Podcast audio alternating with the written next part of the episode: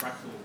Uh, Fractal is a web-based service that helps email designers make sure their email designs, campaigns, and newsletters look and render the same in different email clients.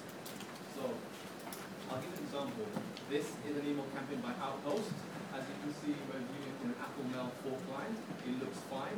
However, if somebody else were to look at this email on the Outlook 2010 client, it would, it would look like this.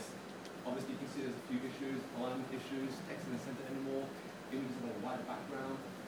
And the reason these issues exist is mainly the lack of standards. There are many email clients, each having varying levels of support for different HTML properties. And on top of this, some of the email clients will introduce their own quirks so that email designers will have to find a solution to this particular quirk.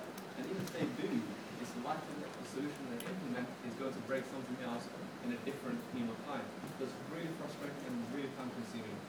Now, our solution is automation and validation.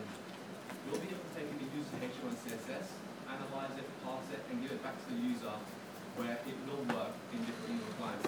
In addition to this, we have the validation side of things. This is, I think, really popular. What it tells email designers is that what, what works and what doesn't work in their HTML and CSS. Now, we've been around for a little over two months, and we're very fortunate to be contacted by guys like these who asked for an API. Obviously, we're more than happy to offer one. Yeah, in addition to this, it's really satisfying sitting at my desk, looking at who signed up today, and finding somebody from Sky or Orange sign up. Because this further validates our potential to charge for applications, which is what we want to do eventually. Now, our business model is twofold. We have a monthly fee for API users, and we also have a monthly fee for our uh, individual users who wish to use Fractal via the front end.